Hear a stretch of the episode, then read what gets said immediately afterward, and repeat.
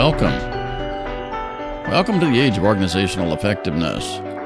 This is the podcast that explores stories about organizations and their performance. I'm your host, Charles Chandler. Today, we're at episode number 129, and I'm calling it Landscape Leaders. We're going to have a chance to explore the question of what it takes to manage landscape services on a college campus. And I'm pleased to announce that I'm going to be joined by a special guest. So let's get started. And I'm now joined by Jeff McManus, who joins us via Skype from Oxford, Mississippi. Jeff is the Director of Landscape Services at the University of Mississippi, or Ole Miss, as it's uh, often referred to. How are you doing today, Jeff? Charles, I'm doing great. Thanks for having me on the show. It's excellent to have you with us. Uh, we're going to explore a little bit about your new book, Growing Weeders into Leaders Leadership Lessons from the Ground Level. And that's an interesting uh, title. I, I, read the book. It's a great little book. Uh, I really loved it. Tell me, uh, why did you want to write this book? Well, Charles, thank you for the thank you for the for reading it and your kind words. I my passion was is to share and to develop purpose uh, for those leaders those who are owning businesses who are who are wanting to make a life of significance. You know you start looking at life and being successful but you also want to be significant and leaving a legacy. And so that was a big part of that is is the the way we were able to turn things around here and create some momentum not only on things that you could see outdoors and in the press but more of what we were doing with our team members, uh, seeing our team members' lives change, coming to us and telling us their marriages were saved, um, telling us uh, about new job opportunities that they could now qualify for because of the training and the growth that they had spe- experienced with our uh, our our growing plan and our development plan. And so I just felt like it was a message of, of encouragement that would help others, that would encourage others who sometimes we get frustrated or we might just be looking for seeing how other people are doing it and just giving people some hope and some ideas. That sounds great. Let's go back to the beginning, though, uh, to the year 2000, I believe, when you joined uh, the landscape service division there. Um, mm-hmm. What was the situation at the time when you arrived, and, and why was it necessary to grow weeders into leaders? Well, I was very fortunate to come into a situation that was pretty bad. And I say fortunate because there was really nowhere to go but up. Uh, the, the crew, the morale was pretty low. Uh, people did not really have good direction on what to do. The standards were, were non existent. And everybody was just trying to do whatever they needed to do to survive and not get fired. So you had a lot of finger pointing. It's not my job. And I, I needed to build a team that would have passion and want to build award winning results. So I, I started listening. You know, I started talking to my team members and just listening, going with them out in the field, finding out what their troubles were, just learning the property, taking inventory, and getting to know people.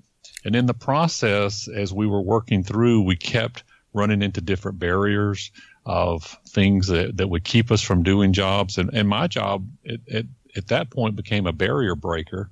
And so I really worked to break barriers at that point in the early stage and, and build trust. And I needed to get that team, a highly motivated team, because I knew we had a big task ahead of us. Yeah. Well, I think in the book you mentioned it was a sort of a toxic environment spiraling downward uh, when you arrived.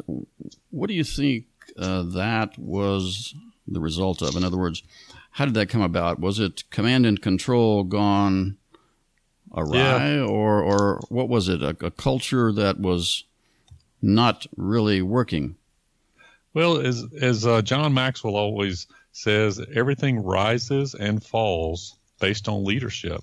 And at the time, the, the there was really not good, clear leadership in the direction that the team needed to go and what leadership there was. It was the old style command and control where you just do what I tell you and don't ask any questions. And unfortunately, a lot of I still see that today in some areas, but that was the biggest problem is that people just didn't trust the current leadership that we were that we were projecting from from our role, from my management role, and I had to I had to break down those barriers to build that trust. Yeah, command and control is certainly still with us. Uh, it's losing its uh, force and, and impact, I think, and it's becoming a problem in a lot of situations. But tell us a little bit about the scope of your mandate on the campus and uh, off the campus. Even I think you have um, uh, management authority over the airport and the golf course as well. But uh, as you came in, uh, how did how did uh, your role, your current role, evolve? We were getting a little bit of private money to the university for one-time beautification projects. We had a great donor, Larry Martindale, who was providing him and his wife were providing funds to the university to help beautify the campus with landscaping. And as they planted the plants, uh, Larry came back six months later and literally saw his investment dying. And that's what triggered a lot of red flags is that he was spending money to help create this beautiful campus and yet all the plants were dying. So that got the got the ball spinning and seeing where we needed to to get some help. So I was brought in, uh, applied for the job and, and was hired. And we just uh, had to start looking for uh, people who wanted to get on board and help build this award-winning property. We did it. Uh, we went from we had 31 people, and we actually lost about seven people, and so we were down to 24. And we never rehired those people back because what we found is we became extremely efficient as we started changing our processes. So, for example, it used to take us 10 days to mow the grass.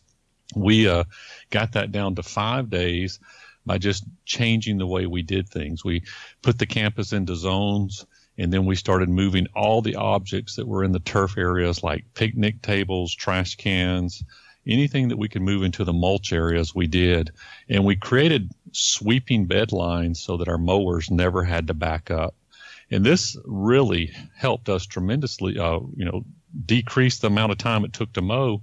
And then we also started taking care of the, the weed issues that we had in the turf. And before long, we got it down to four days. And today we're mowing it in three and a half days because we've gotten some new equipment in and able to do it like um, much more efficient.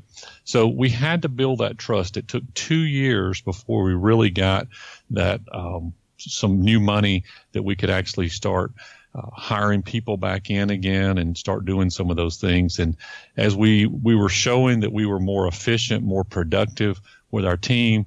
Uh, we had some challenges over at the airport. I knew nothing about airports, and so they asked me if I would take a look at the processes over there.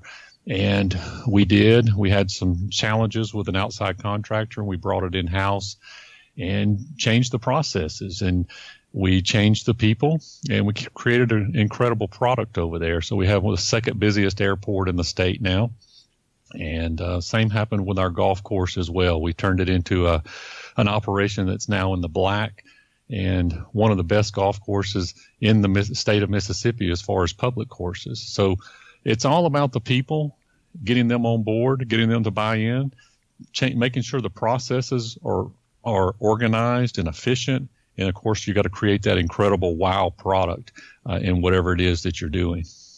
Yeah, the technology that's involved here, I guess you would call it landscape architecture plus horticulture, at least on the growing side for the plants. Uh, but then you have, of course, uh, all the management uh, skills that uh, that any organization would, would need to have. How how has all that um, played out um, over your tenure there?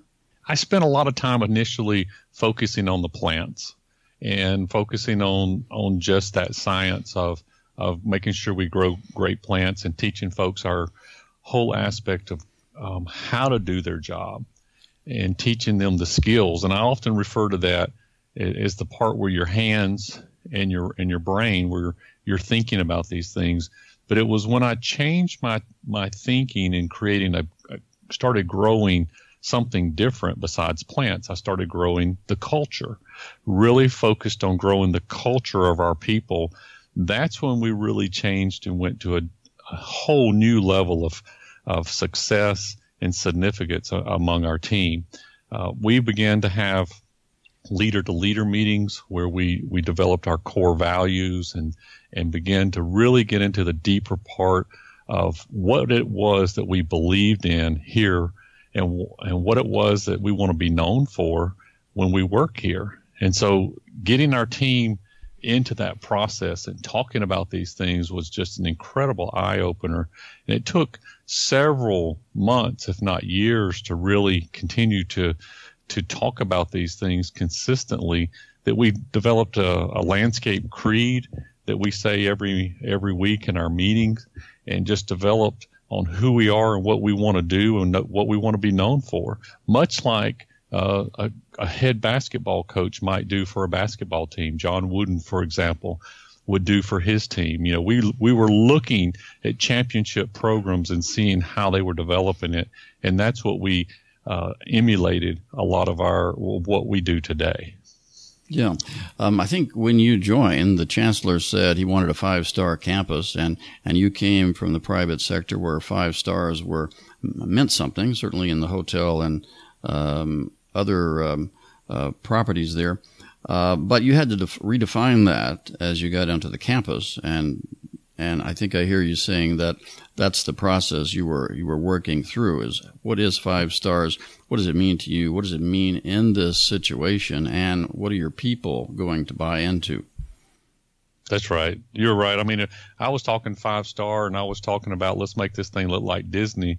Um, because I was from Florida, I had been in Florida for so many years, and, and I realized that most of our staff did not know what that meant, and so I had to make sure that um, we started taking our people to different properties and showing them, making sure they knew what top of the line properties look like, and uh, making sure we were all on the same page of what what quality we wanted to get to. How did the role of training play a part in this? Uh, I know in the book you talk about working smarter rather than harder. Uh, and certainly you sent your people off for some training and you, you received some training yourself. Tell us a little bit about how all that played out. Well, if you're not growing, you're dying. And so we look at training as growth. We're always either training someone or we're being trained. And that's just part of our culture. And we really solidified that when we developed a course for our own internal program called Landscape University, where we actually develop the classes and we take our staff through these classes so that we're in alignment on what it is of our quality, our standards, and the expectations of what we're doing on the campus. It has been a game changer having Landscape University on our campus.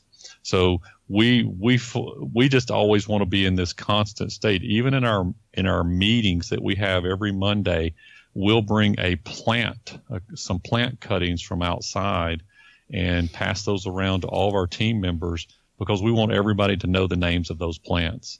And so we do in a different plant every week. I don't teach those anymore. It used to be that I taught all the classes on, or I taught all the plant IDs, but now I want our staff to teach them so that they can learn the plant names. And, you know, the teacher always learns more than the pupil. So that's, that's where weeders into leaders, where everybody is a leader. Everybody's mindset is they lead at least one person and that's themselves. Yeah, I, I remember um, the Army had a slogan, uh, Army of One, at one point. Um, That's right. The idea that uh, every person um, uh, is a leader and and should take those those measures. Um, That's right. If you were moving from command and control, which is what was in in place at the beginning, it sounds like you're essentially moving toward decentralized teams where they're empowered to not only take the actions that are needed, but to uh, have the skills and the training and everything to know what those actions are. In other words, they become leaders themselves and they know what needs to be done and they just do it. That's right. I mean, our staff has even defined it even more, Charles. They say if it's a $20 decision, um, for example, if it's a plant that's in the field and it's dead, it's it's less than twenty dollars a three gallon plant. You know, they have the authority to to to take that plan up or do whatever they need to. Uh, and they have different ways that they c- categorize it. If it's a hundred dollar decision, you can do it, uh, and those kind of things. But we always try to empower our staff as much as we can with the push that uh, out to our teams for them to be the leaders because the worst thing you can have is somebody going, "Well, you didn't tell me to do that." Well, that's not my job, and and you want people to be bought in to to own this, to own this property, this have this passion of we want to be the best. We're not just here for a little paycheck and a pension. By golly, we're here because we love this and we serve at a greater purpose. And that's when people start having that, well, okay, I can remove this plant. You know, they've given me the authority to do this and I can trim this because they've trained me and they've shown me how to do this and I can do these things without having to be told. That's that's been the the game changer for us. Yeah. So you've got mundane tasks, certainly like mowing and trimming and, and weeding and all that.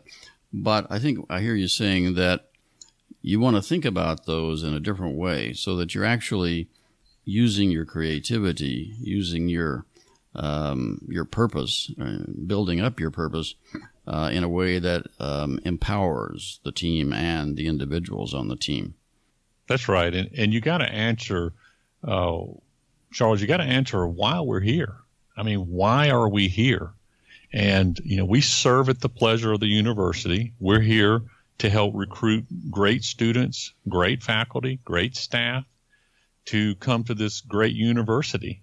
And we know that those people who are, are coming here are coming here to learn, to grow, and to go on and do great things. I mean, we have alumni who are in the space program who are who've been a part of running that, who have helped create some cures for some incredible things in the medical world, and you know the list goes on and on. So it's a high compliment to know that you've helped recruit these kids, uh, and you may, in a small way, had a small part in some of their success.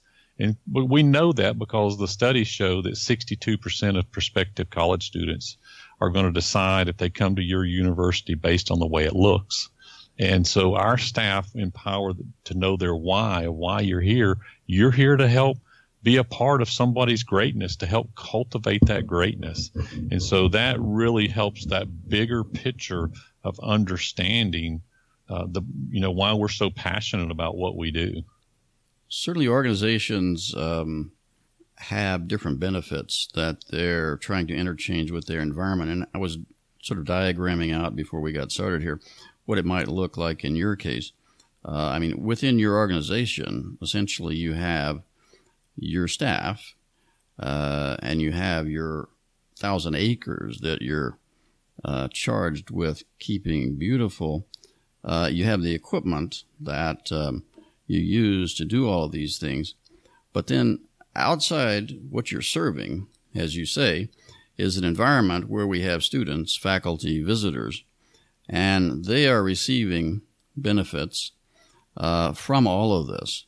Uh, not only um, you're, you're, getting paid to do this work, and but you're delivering economic benefits to the campus. You're, you're delivering social and psychological benefits to these these folks like students and faculty, and even spiritual and environmental benefits, if you think in a broader term, attracting them to the campus and in, uh, you know enabling them to do their great things. Um, mm. So, uh, what I like to do is diagram all of these things out, and in terms of, uh, I always say effectiveness is about converting supply side intention into demand side behavior. Um, and so you have a number of things you're intending to do. And the question is, what are you expecting to happen? Uh, what are the outcomes? What are the behaviors that would mean success for you? Um, we could we could perhaps get into that a little bit, but what what, what would be your response to that? You're absolutely right because everybody comes in with different expectations. When you first come into a job, you're very open to what it is that the new new employer needs and, and needs from you. So one of the things we try to do is the very first day is deal with those expectations and start uh, sharing those and training those by using our process called Landscape University. And we'll start taking them step by step through the classes. Before we had Landscape University, you know, it was just a matter of we here go go be with Charlie here out in the field, and we hope you learn uh, what it is we're doing, and then we'll also train you in some of the meetings as well. Um, but now we we've much more organized in making sure that process works, those expectations of what it is. They take a quiz on that, and then they're empowered because if somebody else on the crew says, well, this is the way we do it, they, they know they've already gone through the class and go, well, no, we know what the real standards are because we've already, we're, we're trained and we're in, we're in-house certified. So it's very empowering for our new employees to learn those standards right away and to be able to carry those through. But that, that helps reduce any negative tension on what is expected because you start talking right away on what it means to be a, a great employee. What does it mean? Um, what are the expectations as far as uh, where you're going to be working and who you're working with? And then we put them with a mentor as well. Now we assign them an official mentor who talks to them, shows them different things as well. So it's a lot of hands-on out in the field. Yeah, and I, I know that you've received a number of national awards, um, being judged most beautiful campus in in a couple of um, areas, and you know, all of this speaks very highly to, to your process. How has how have those awards uh, made a difference in, in the way you think about your job? Well, we try to use the awards as a reminder of the external awards as far as being named one of the elite, one of the top campuses in America you know, when we first started this journey, we were considered one of the one of the worst, and we were uh, considered last place. And then we've taken a, a, all of us ordinary average people, and we've created national championship in our landscaping. So we use that and remind them. We we make that a big deal. We put banners up um, in our truck shed, just like you would see in a coliseum hanging down you know, we've got those in our truck shed that remind them of their five national championships.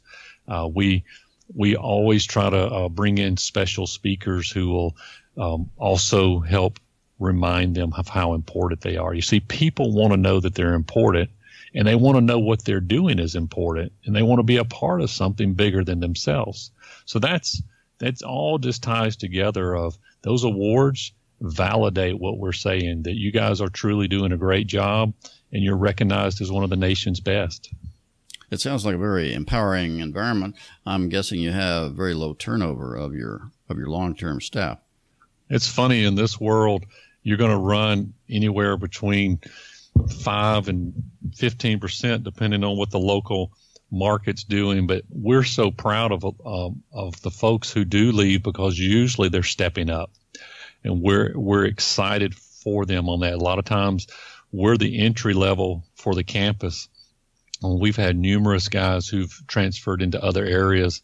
Um, they they like to take our folks because they know they know they're good workers and they're excited about what they do. So we view that as a compliment um, as they on their journey. We encourage them if they are seeking other employment to let us know because we want to we want to help and encourage them in any way we can and it that's been amazing to see how that's helped reduce the tension in the workforce because guys will come up and tell us um, hey i'm i'm working here but i'm just letting you know i'm also looking for other opportunities and and we applaud that because then it, it gives us a heads up on what's going to be coming for us as well certainly you, you, always want to be able to get your job done, but it's it's good to see your employees be able to step up as they learn and grow over time. That's right. Yeah. Well, um, we're about uh, to the end of our of our time here, but what would you like to leave our listeners with in terms of things we haven't talked about that might uh, also um, feed into the book and and what you what your hopes and and goal is in in in the book itself. Well, Charles, I I would love to give your listeners a my five key leadership principles to grow leaders in your organization. These are the key five that I use uh, all the time, and I wanted to I'll give those to your listeners uh, for free. And I'll, I'm ha- I have those already ready on jeffmcmanusspeaking.com slash organizational. And if they want to download those for free. I'd love to give that as a free gift to your listeners. Okay, that's great. We'll uh, put a link to that uh, on our show notes as well as a link to the book uh, out on, on Amazon. It's been a great pleasure having you with us today, Jeff. Well, Charles, thank you for having me and thanks for what you're doing. We need to hear uh, great programs like this. So thank you for uh, being proactive and, and being a thought leader. Well, thanks, Jeff, and uh, we hope to have you back uh, sometime in the future, and, and we'll talk about uh, something else you're into. Sounds good. Take care. Okay. And that's about it for today. Join us next time when we'll again explore stories about organizations and their performance. In the meantime, you can access all of our podcasts at our website, ageofoe.com. And let me just mention before we go uh, my book, uh, Become Truly Great serve the common good through management by positive organizational effectiveness is still available on Amazon. In fact, the price has been lowered, and it's now for $9.95 on the Kindle edition. So go out there and uh, take a look, download it, and uh, uh, you can explore all the things we've been talking about here on the podcast in the book. Thanks for joining us, and we'll talk to you soon.